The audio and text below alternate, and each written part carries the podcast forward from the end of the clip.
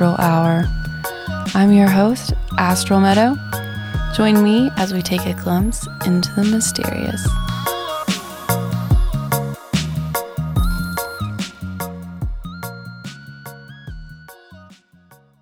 Welcome, everyone. Today I'm joined with my friend Ivy Wren.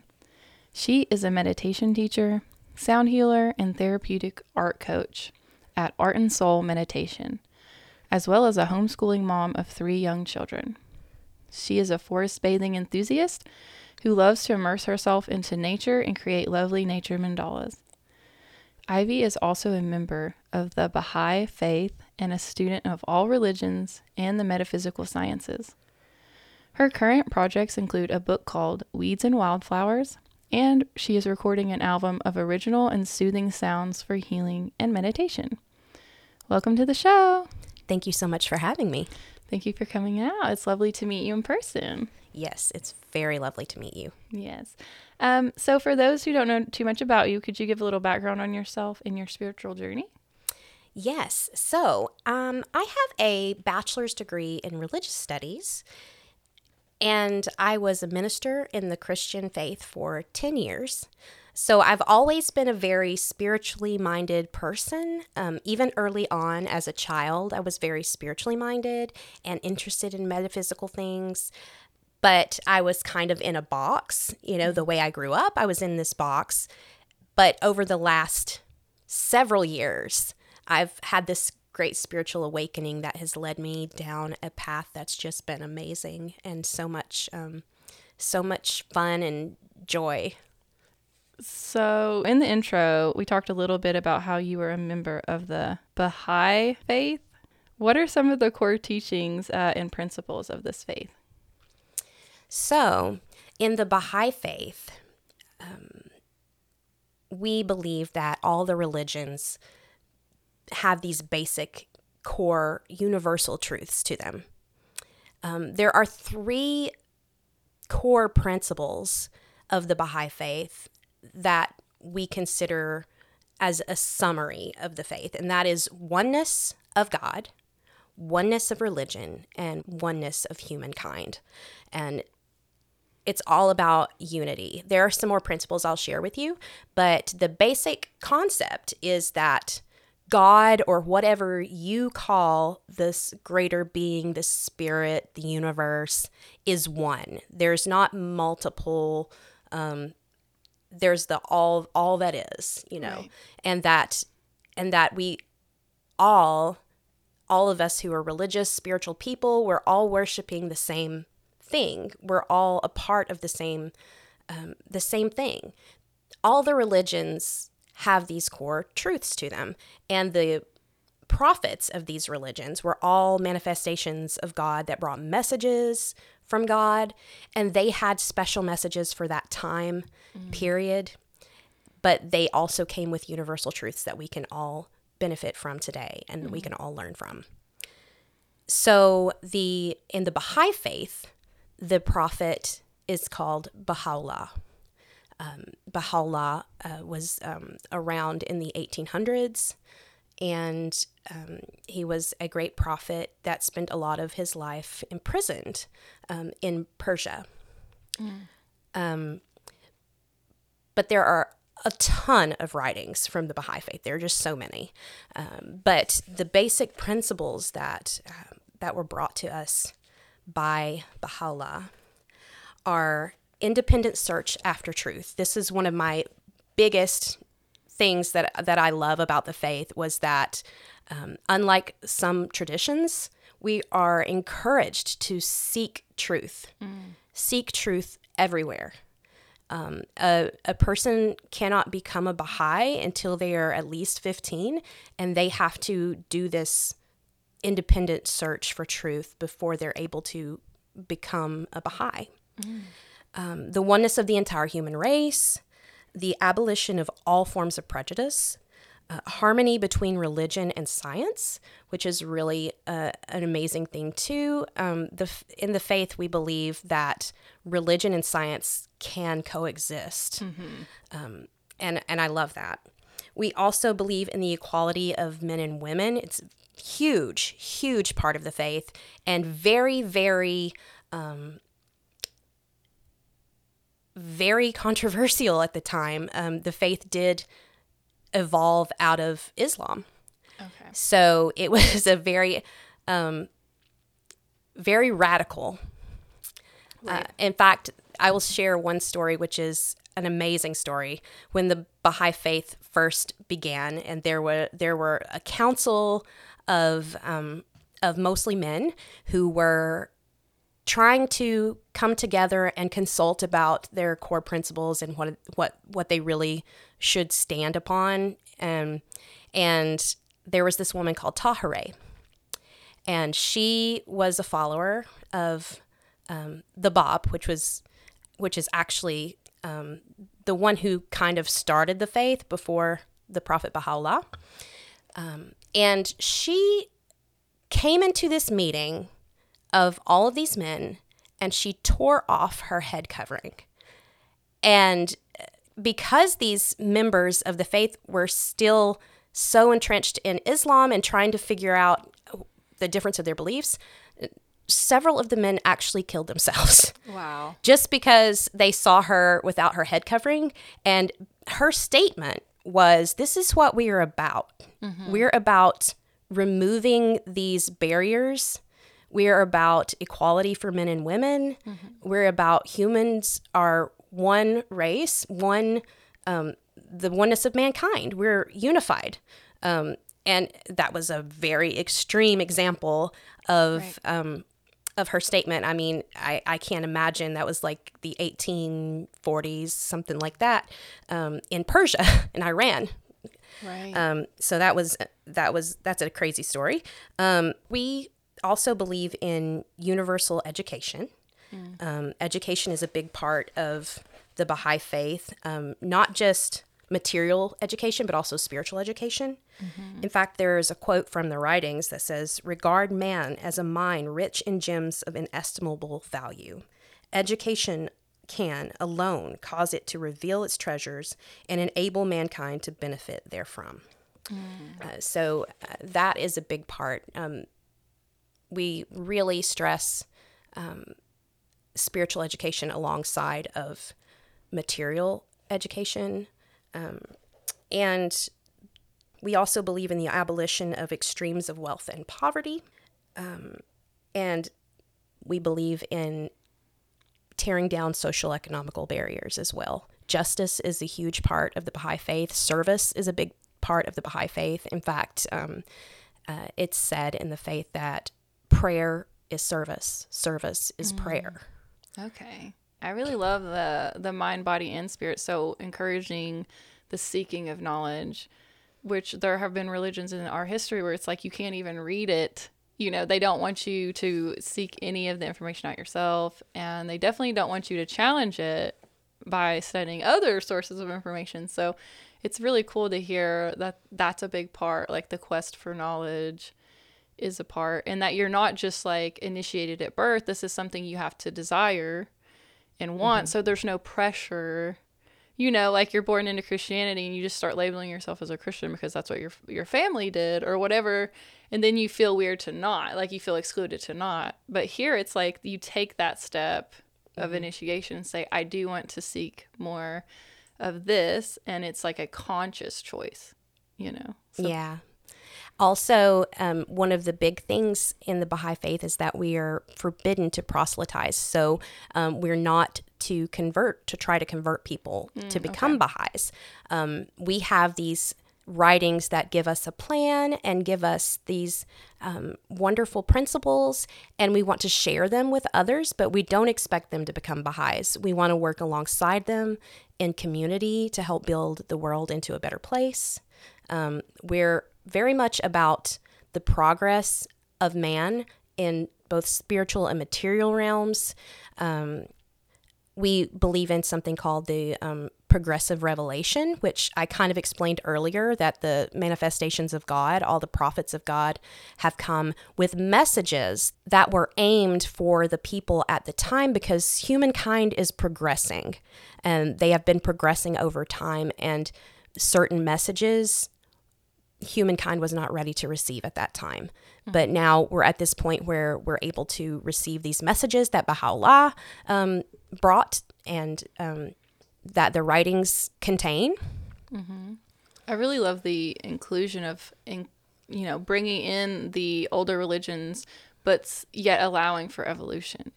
You know, so you can celebrate the older religions and know that there might be these limiting beliefs in there.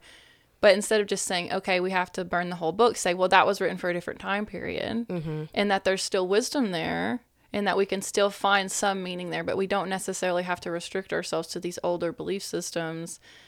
But we can still appreciate them and therefore include all of them into you know our world and coexist uh, i do feel like i think i talked about this on the last episode like the the feeling that feels so toxic re- with religion is the bickering and the saying that i'm right you're wrong and that i do think moving forward if we want more peace we have to figure something out like not everyone has to be this religion or that, but like we do have to be okay with the fact that other people have these different beliefs. And how cool would it be if we just sort of looked at that person and said, you know, I believe you too. You know, I have my beliefs, but I believe that your beliefs are valid as well. And, you know, I don't have to convert to understand and see the beauty of yours. So I I don't know. I feel like as you know, humans we are evolving into being more harmonious because now we have sort of burned some of those, you know, uh, bridges that were like keeping us disconnected, and now we're all kind of uniting more because we can travel, we can relate, share our stories, and realize, you know, they might call their deity a different name, but at the end of the day, there's the core truth, and as long as you're not, you know, murdering people or harming people with your message, Right. then you we can all join together and just celebrate life, right? Yeah, that's right. Um, so the writings also speak out a lot against bickering. We want unity and harmony is the is the goal, and so we have a process in the Baha'i faith called consultation. And instead of having arguments, basically, um, the idea is uh, there are principles that allow us to consult with each other. The whole idea is that everybody's voice is heard and that we acknowledge each other's voice, each other's truth, and we come to an agreement of sorts to at the core of that um, that subject that we're discussing, something that brings together what we all what we all see or what we all believe. And um, so making decisions is all about consultation, consulting each other, and coming to a decision that everybody can feel good about. That's beautiful. I definitely think that that is a positive and um I've been, you know, naturally drawn to like Unitarianism, just anything that allows the space for others. So when I found out that this religion existed, I was so excited that mm-hmm. I'm like, wow, that we're making a lot of progress as humans. Like if we can, if we can unite in this way, if we can hold space for each other in this way, then I have faith that we will not just sit and destroy each other. Because like I do feel like there was a point in our history where it was just like no one could even interact. Like tribes would fight each other, everybody was at war, and it just shows you how I feel like we have advanced. I mean, I know that everyone wants to hate on where we're at, like the world's terrible, and, all, and I'm like, but actually, Yeah, I think it's getting better. It is. And one of the things that um, our writings talk about also is that there will be a collapse of sorts before we can rebuild. Um, so our civilization. Um, it's it's really simultaneous. While there are old things that are falling away, there are new things that are rising up in in our civilization. And those new things, those are the those are the really good things: the equality, the unity, the harmony, um, the peace. Um, we believe in something called the most great peace, that the world can attain this goal of peace between all mankind.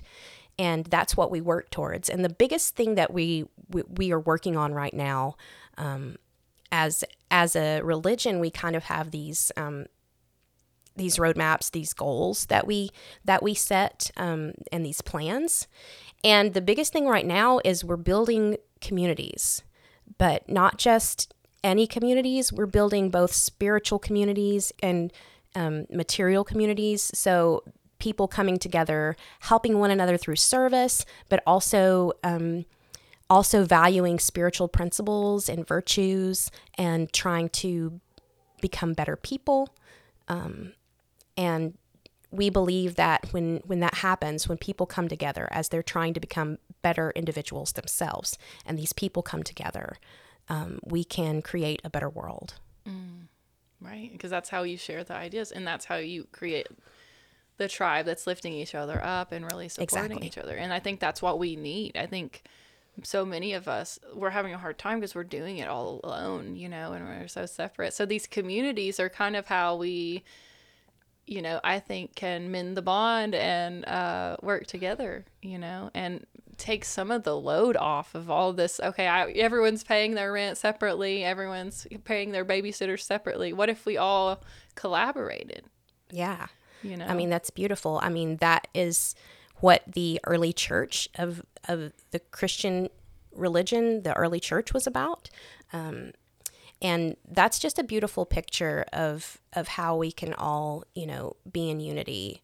And one of the things that I wanted to share also about the faith is that um, we're considered actually the most uh, one of the most widespread religions in the world. We're the really the newest world faith um, of the main religions, but um, there are groups of Baha'is in I I don't remember how many countries, but we're the most widespread um, besides Christianity, as in the most.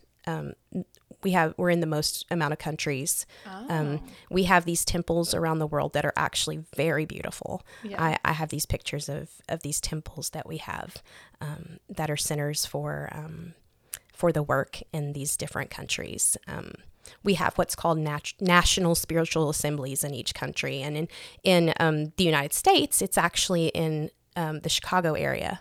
Um, is our national house of worship there, and it is really beautiful. If you get, ever get a chance um, to go visit, it's beautiful, peaceful yeah. um, space. I would love that. I don't think I've ever um, seen any imagery around the faith. I've only really lightly uh, heard about it, and I, I told you earlier because my wedding date just happened to be on, you know, the day that they celebrate this particular faith, and I looked it up a little bit then and decide we decided to make it a part of our ceremony, and we actually had a different color candle for each of the main religions that we lit in sort of this unification, you know, like we're unifying ourselves, but we're also, you know, within this community um, of other people. And so we wanted to bring in each of these principles and honor each different style of belief.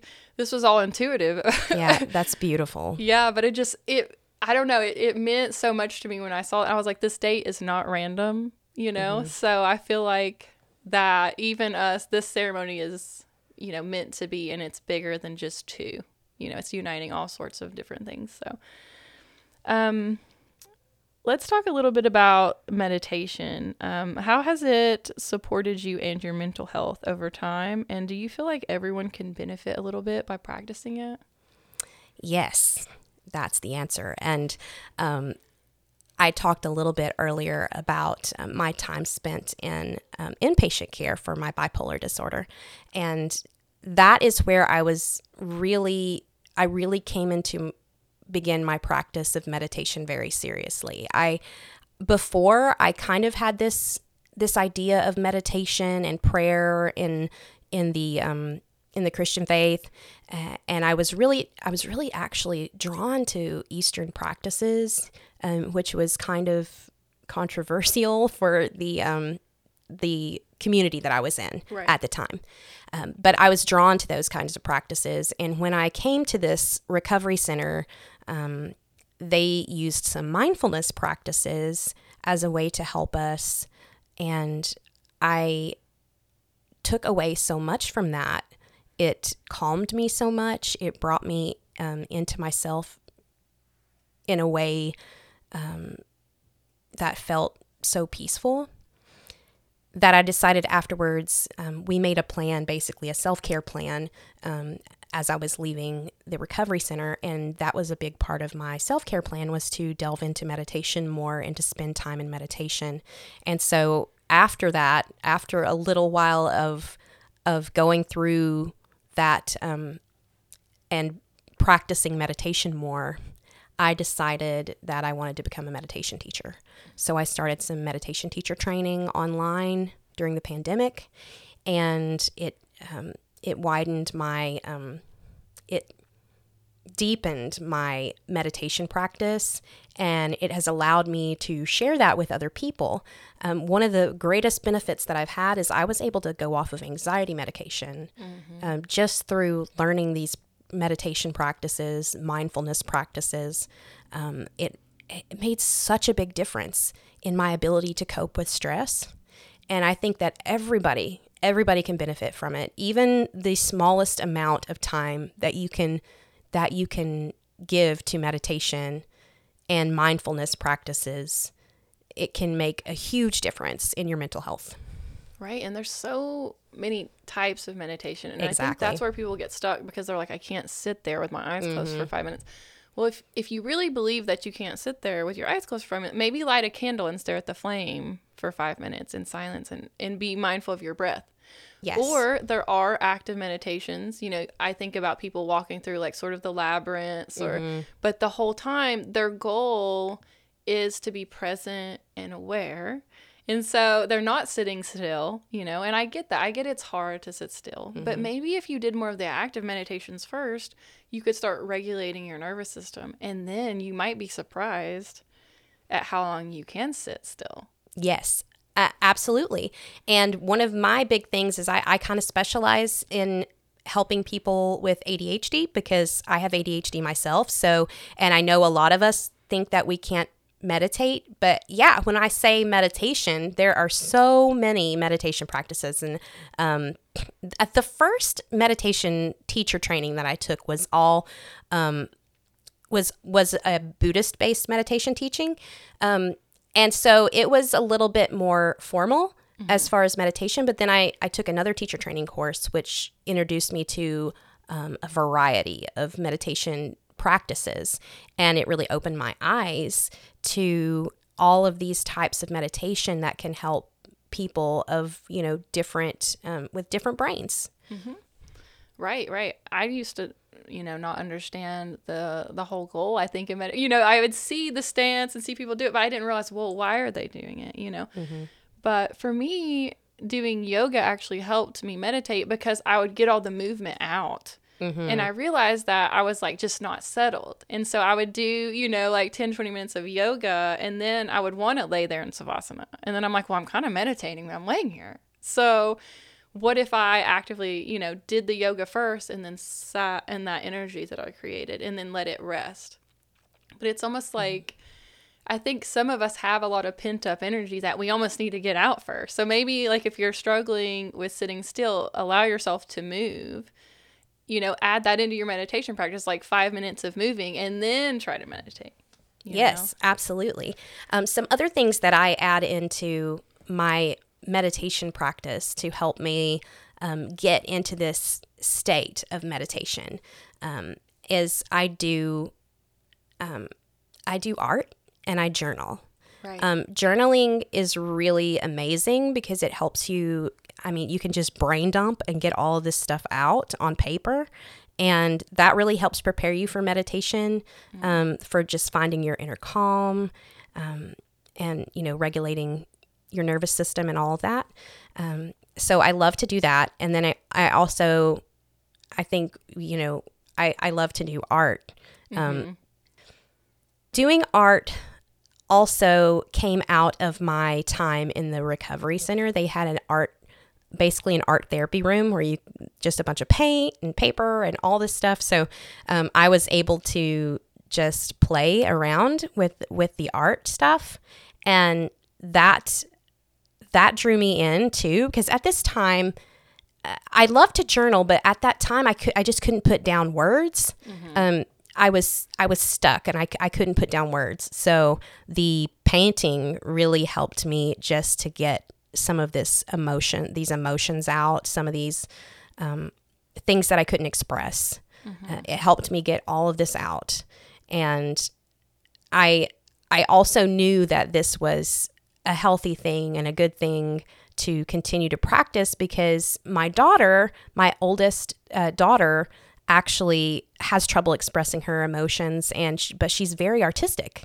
right. and i saw that it really helped her um, so when i was introduced to it again at this recovery center i knew that i had to make it also a part of my practice right. um, moving forward uh, as a part of my self-care plan mm-hmm. and so i began to art journal um, and eventually through all of this art journaling and meditation practices that I did, I was able to start journaling again. Right. Um, because I came to a, a place where I could express myself better. Mm-hmm. Um, and so then I began and I did training as a therapeutic art coach as well. Right. I, it's interesting because I didn't take the journey the same way that you did, but I feel like we stumbled upon uh, the same things. Mm-hmm. You know, I'm like doing yoga meditation, and I've always been an artist. You know, I'm I'm a doodler. I've always had art in my life, but I didn't always like set intention with it or you know, make the space to say, okay, I'm going to make art and it's it's going to be for mindfulness today. So I would make it to like maybe sell it or whatever, but then that kind of pulls you out of being just in that the meditative trance kind of of making the art um, or what am i trying to express? So sometimes i make art just with the intention of i want to release some emotions i want to move something i want to unblock something mm-hmm. um, and i'm not going to sell this. So this is for me you know? So it, it was important as an artist for me to separate the art that's for my own mental health and then the art that's to sell because then I don't have the boundary of like, what if someone doesn't like the colors or what if no one buys this? It doesn't matter. It's not even the intention is never to make something beautiful, even sometimes it's just I want to pull something out that's in me and put it on paper. Yes. I mean, I really learned that. Um, I my mother was an artist. She was a very good artist. And so as I grew up, I thought, well, I'm not an artist because I I don't have the skill that she has. Um, so I wasn't really into art that much because I thought that was her thing. You know, I have my own things. Um, but when my daughter, the, they told me in her preschool that she was super gifted in the art area, I wanted to start making art with her um, more often and you know we ended up homeschooling and art became a big part of our curriculum uh, a big part of what we did every day because it it helped her. Um, it helped her emotionally and it helped her learn things. It was just her language. Right. And so i started picking up on the art as a way just to feed my soul and just mm. to um, express myself. And so I had always thought before it has to be something beautiful, it has to be something, um, you have to be gifted at it, you have to have skill.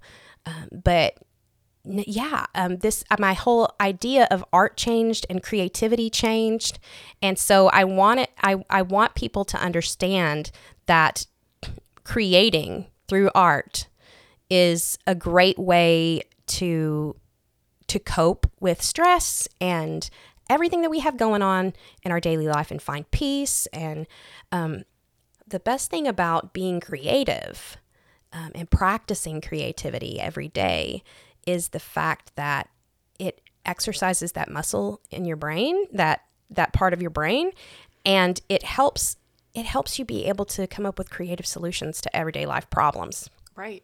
So this is like when they say do yoga off the mat, you know, make art off the mat. Be just to be a creative being in general is such a positive thing. And I really feel like, you know, we talk about like unschooling or unlearning thing, you know, mm-hmm. but so many adults, okay, all of us have to figure out that we don't have to have this perfection. We can do yoga without a perfect yoga body or what, you know, this idea that we see in the mm-hmm. Yoga Journal magazine.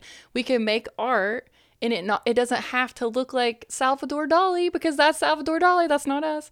Um, you know, we can do meditation. Doesn't have to look a certain way. But I think that we have these images of what is art, what is meditation, you know, what is learning, like, but like it doesn't actually matter like what it looks like it doesn't you know there Mm-mm. is no per you know everything that you're doing is perfect for you right. and if you're trying to mimic something else well it's not going to look perfect because that's someone else's art or that's someone else's yoga routine. So even to down to dancing, I think we've seen, you know, J Lo out there doing her thing and she looks so great and professional. And we think, I can't dance. Well, maybe you're not gonna dance just like J Lo because she's already doing that. Right. Maybe your dance is like more of a swaying or using your arms or like I don't know, but I actually think that we have these walls put up that as adults we have to keep unlearning. Oh, them. absolutely. And the dance thing, um, I love to dance, and I'm actually kind of working on putting together a um, a workshop on meditative, mindful movement to just help people get in their bodies and feel comfortable with expressing themselves through dance in in in a way that you know they don't have to be choreographed Right. it doesn't have to maybe look good to anybody else or whatever it's just how you feel and you're just getting into your body and i, I actually want to do this with families um, kids and adults um, to just help them connect with their bodies Yeah. Yeah, I really struggled with that as a kid, you know, and I just made a post the other day about me dancing. I, I dance more publicly now because I want people to see me doing it, which looks a lot different than J Lo, and they're like, "Oh, well, she's just a regular person, you know, and she's just dancing in her bedroom. Like, it doesn't have to be like this big grand performance. That's just me in my flow state. But just to give other people other examples of what movement can look like. You Oh, know? yeah. But we're so dissociated. I mean, I know I've I struggle hard. I go right out, you know. If I'm going through like conflict or emotional turmoil or whatever, I tend to dissociate and leave my body as I process it. so do i But it's so much better to like pull myself back in and allow that movement. And then now I can process these big feelings and they're not getting stuck in places in my body because I'm moving them out right as they come in. Um, and it's been very healing for me. Yeah, you and know. all of these things are meditation practices. Can be meditation practices. That's what. That's exactly what I'm saying. The art can be a meditative practice. The the dance, the mindful movement can be meditative practice. So when I say meditation, I mean Right. there are a lot of ways to meditate. Right. Um, uh, one thing that I've done um, for art um, as a meditative practice. Um, I was on this site. Uh, I had a subscription to this site called Creativebug. Um, that w- that's a really really neat site for um, classes, uh, different art classes and things like that. But there was a a course that I took that was just called uh, Color Meditations. And basically, for 30 days, um, I used my watercolors and I just, they, you did like uh, just certain things, like maybe just zigzags, and you, and you did different colors of zigzags like on this page like that day that was one thing you did. Uh, the next day you maybe you did circles of different colors and you just chose whatever color. Sometimes it was like you just chose whatever color was um, was calling to you that day Right. whatever color. Um, but i did this for 30 days and it was so cool it was so much fun and so relaxing and it really was like a meditation because you're just making these same marks over and over again Right. with different colors and um, it, it really it released a lot of stress it, it was it was a beautiful thing Right. And you're just in flow. You're not worried about the outcome. right You know, you're not necessarily going to be like hanging the zigzag on the wall. You know, there's no need to make it look a certain way. It's just about getting the materials out and playing. Yeah, and the beautiful thing with watercolors is that you don't have complete control over it a lot of times, and you end up with something beautiful sometimes Yeah. on accident. right, right. I love working with all, uh, watercolors because it really does. It's like the colors will start merging and blending together, and then they form a whole new color that I wasn't even expecting. yeah, I do a lot of my um, therapeutic artwork with watercolor. I just feel like um, there's you've got the water element there too, and it's just so you know with emotions, water and emotions. It it it's just so um, symbolic and therapeutic just to to use watercolors. I love it. All around. So, do you offer any classes or guidance for people seeking support with art therapy? I do. Um, uh, you can find on my Facebook and Instagram, you'll see when I have certain um, workshops coming up, but I also, you can book individual sessions with me and I can help people. Um, I, actually have these sessions that. Um, that are kind of my signature sessions that are called art and soul sessions and they include meditation art, and sound Okay. and sound healing. So they I, I group them all together. They they go very well together. They all go hand in hand. So and my workshops, when I do these art and soul workshops, um, also we will do a creative project, then we'll move into a meditative state and a guided meditation visualization from that um, that art project, and then we'll go into a sound bath with the sound healing aspect. Right. And so it's it's a really it's a really cool um, it's a really cool experience. I love to do it. Yeah, I feel like combining all those is is amazing, um, and that's so wonderful that you offer that guidance for people. Um, let's talk a little bit more about sound healing. How has it impacted you, and what are some of the instruments that you work with? So, sound healing is really special to me. Um, this is one of the ways that I was able to start meditating deeper. Um, I'm really drawn. I'm a musical person, and I'm really drawn to music. Um, and when I when I learned about sound baths and sound healing, I started using those in my meditation practice as part of my meditation practice, and it it changed my meditation practice. It just really deepened it. And the biggest part of that is the fact that those vibrations really change your brainwaves um, from the high stress, fight or flight kind of brain waves to these more relaxed and even deeper meditative states. Um, it's it's really fascinating. It's amazing, and um, just the way I felt after listening to these um, to these sound baths and these, this sound healing was so so crazy. It was crazy how much easier it was to meditate and um, just how refreshed I felt like Right. afterwards. Um, so, uh, being a musical person, I have a background as a singer. I I trained in opera, and um, I also um, just dabbled in have dabbled in music off and on. I was um, I was going to go into music education, but kind of changed my plans.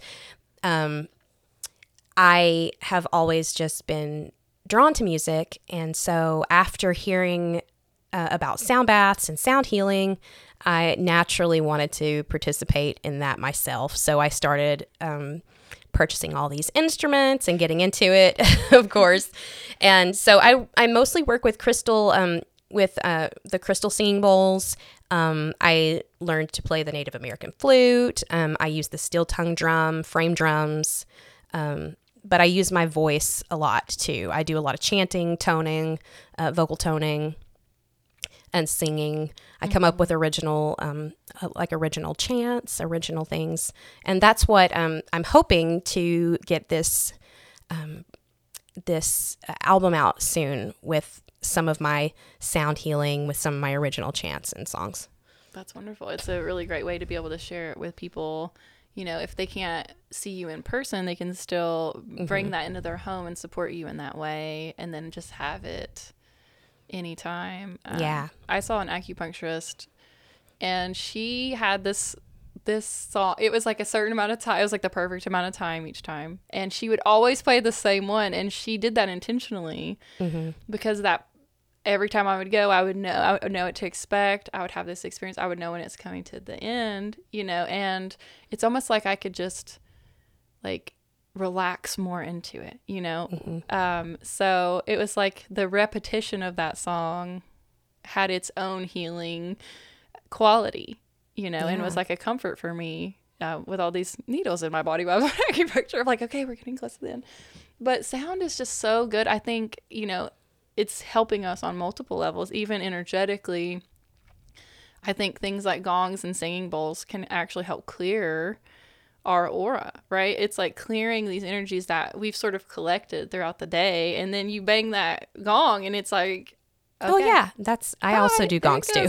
Yeah. Sorry, I knew I left one out. right i was like i feel like i've seen pictures with gongs but um i really do think yeah it's helping us mentally but even on that spiritual level it's almost like having this cleansing effect so then it's like you can't think when you're listening to some of these songs you know because you're hearing the instrument it's taking it's almost like shutting that monkey mind off Oh yeah, absolutely. And another cool thing about the sound healing, um, when I do it, it's very intuitive. So um, you're not going to hear the same sound bath from me Um, although there's really good things that come from also repetition and listening to things that are repetitive, um, there's also with cutting off the monkey mind. There's also a great thing about not knowing what to expect and just listening just this mindful listening.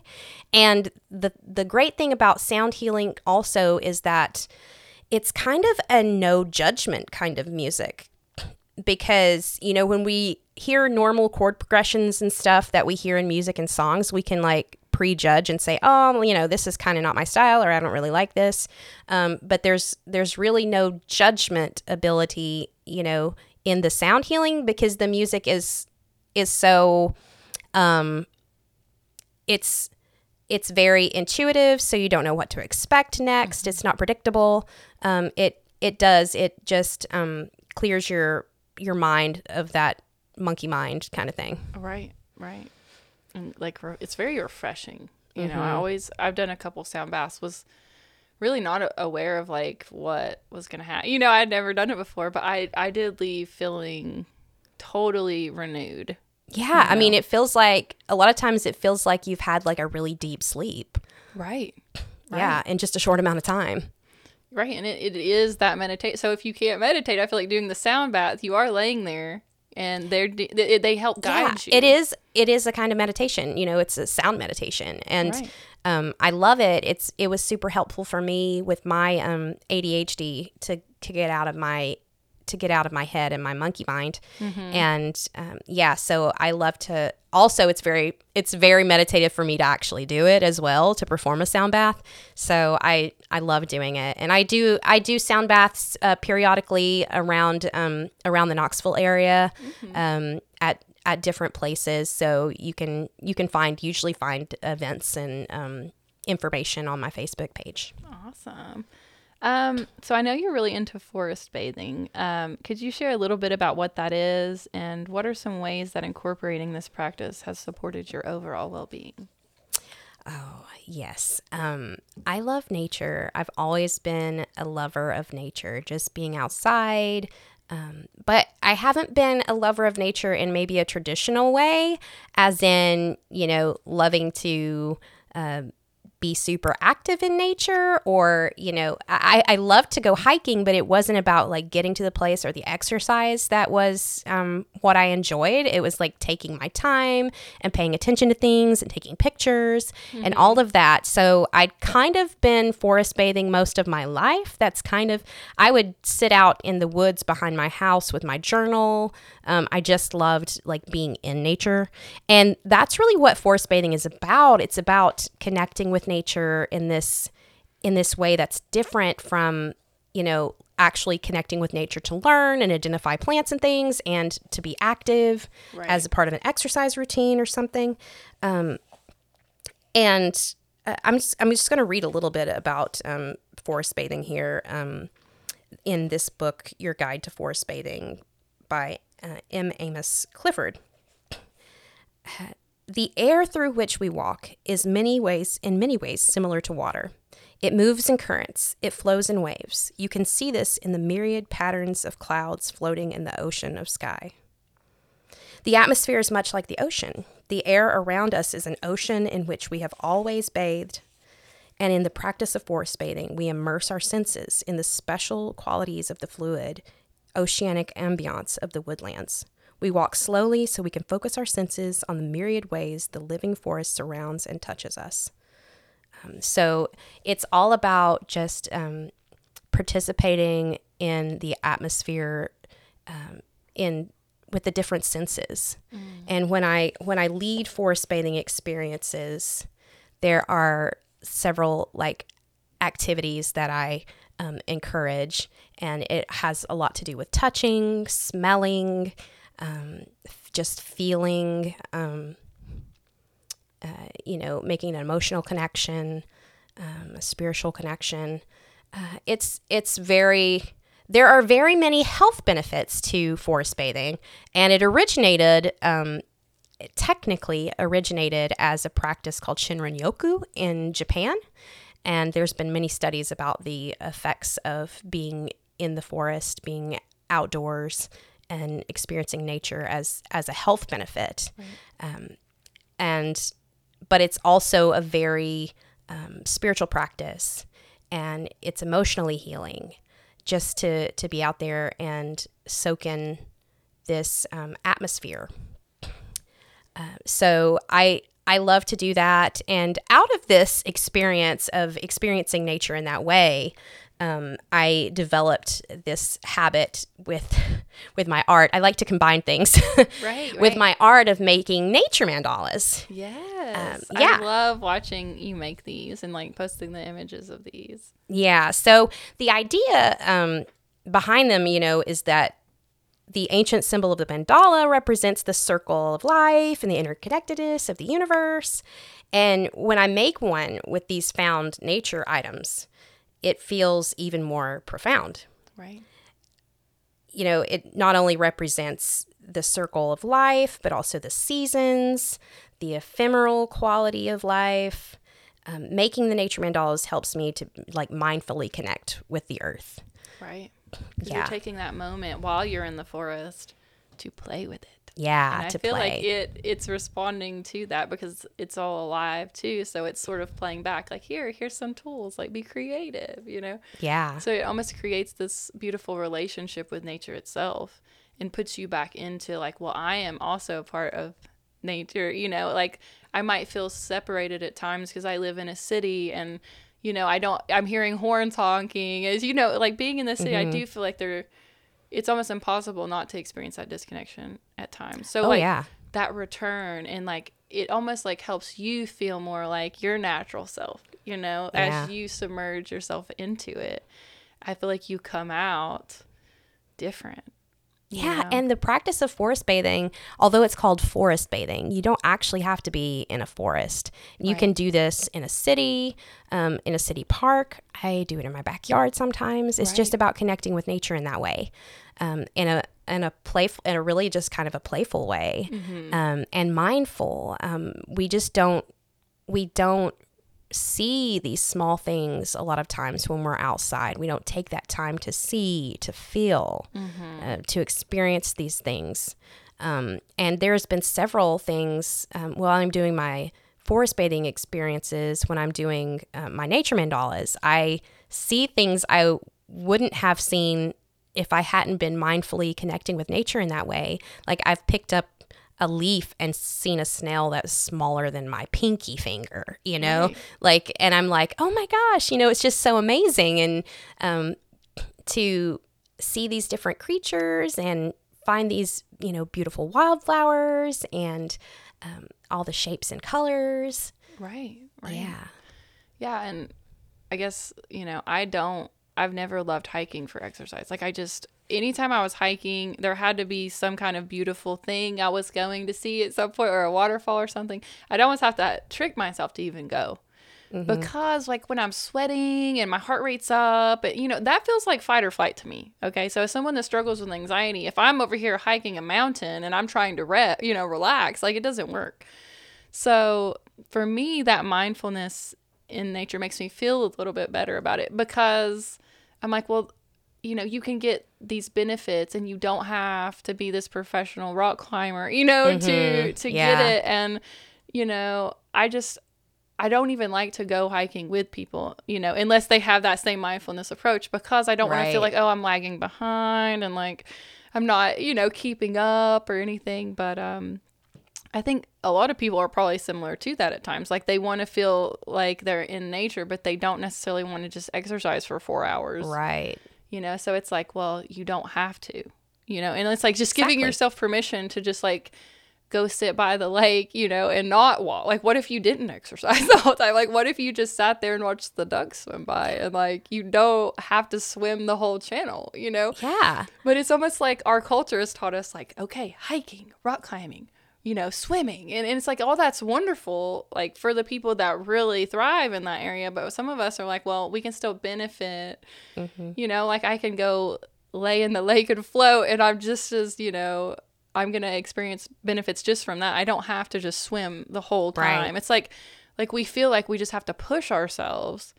But I feel like my life is calling me to be more still, actually, and to slow down. You know? Yeah. And it's all about balance too. right. I'm not saying don't get your heart rate Right. up at times, but like a lot of us are actually trying to do the opposite because our heart rate is up Right. too much. And so, you know, to allow yourself to just have these peaceful bliss moments too, mm-hmm. you know, in between all of this. And look at kids. Watch kids when they're outside.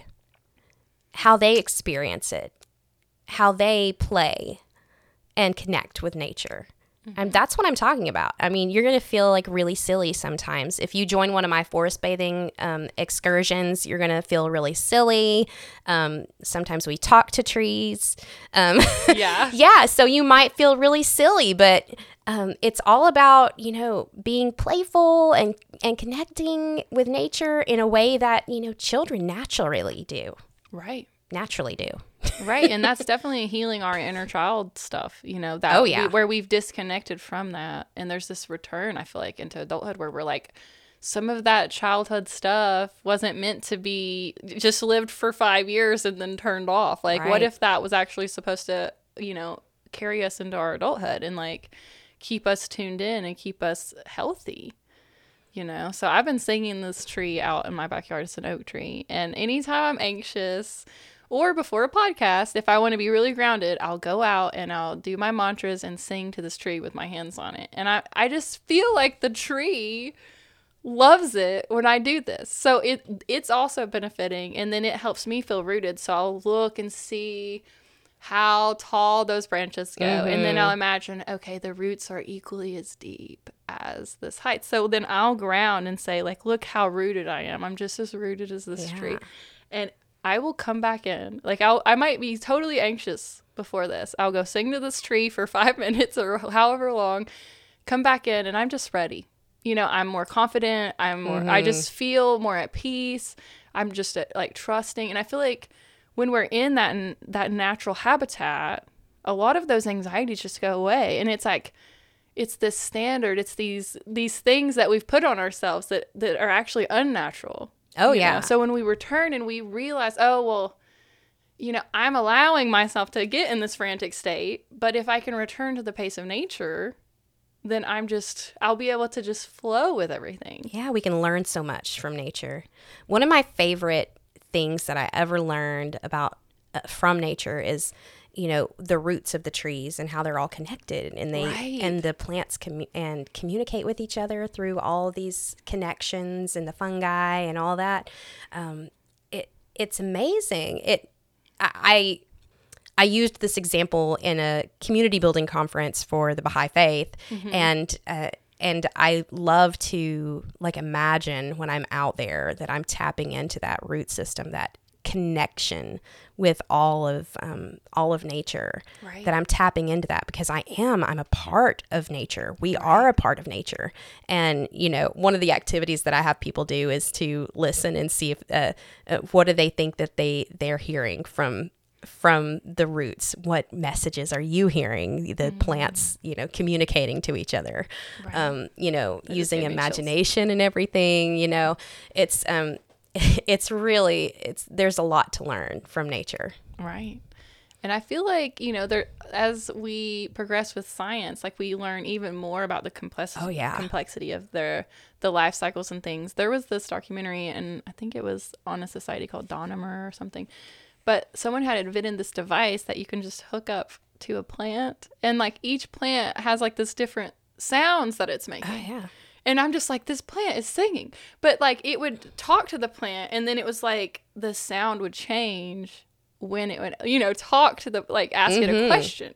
So I'm like, this is really weird because I think the plants are interacting with us even more than we could even imagine. And um, science is evolving to actually help us, I think, understand the living property behind it. Where we so many people pass trees all the time, they don't even think about it as a living being right but it's like there is wisdom and they are they're, they're whispering to us you know all mm. the time and i feel like the indigenous cultures know this and they knew this and like they were very tapped in and connected to all of these living like every rock you know every tree every animal and i feel like as you know we've some of us were never taught that and so Right, yeah. we're sort of just now making that connection and it's so beautiful and i feel like it awakens so much in us you know It does. And that's another thing, actually, the Baha'i faith is very, um, they're very much into environmental issues, but they're also the writings of the Baha'i faith.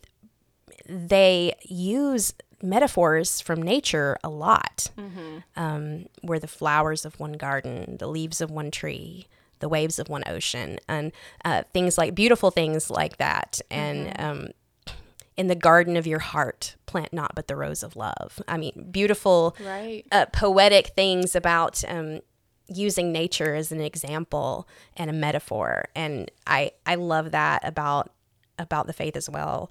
Um, mm-hmm. It's just uh, I'm I I have such a connection with um, with nature in that way. Right, right. It's beautiful to have a, a spiritual tradition that honors that and mm-hmm. actually helps you, you know, want to cultivate even more of a connection. Mm-hmm. So um, let's talk a little bit about the focus of your book, uh, Weeds and Wildflowers, and will it be available for purchase when it's finished? Yeah, so I'm really excited about this um, this book, Weeds and Wildflowers. I've always wanted to uh, write a book, um, but I didn't think that this would be the the first way I go. But doing my nature mandalas really became um, a, an inspiration for this book. Uh, first of all, you know, I would I take pictures of my, my, mandalas and I make like magnets and stuff out of them and I share them and I just you know people like them. And I thought uh, I'll I'm gonna put these in a book. I'm gonna make a little you know book of um, uh, like an art book with all of these images of these nature mandalas. And then I started thinking you know I love to write and everything. So I thought you know, I'm going to make this a compilation of art and meditation and poetry, th- mm. things that I love to do. And so it's going to be full of nature mandala art, meaningful meditations, poetry. Um, it's just, it's going to be a guide for anyone longing to find the beauty in life and develop a deeper connection to the world around them.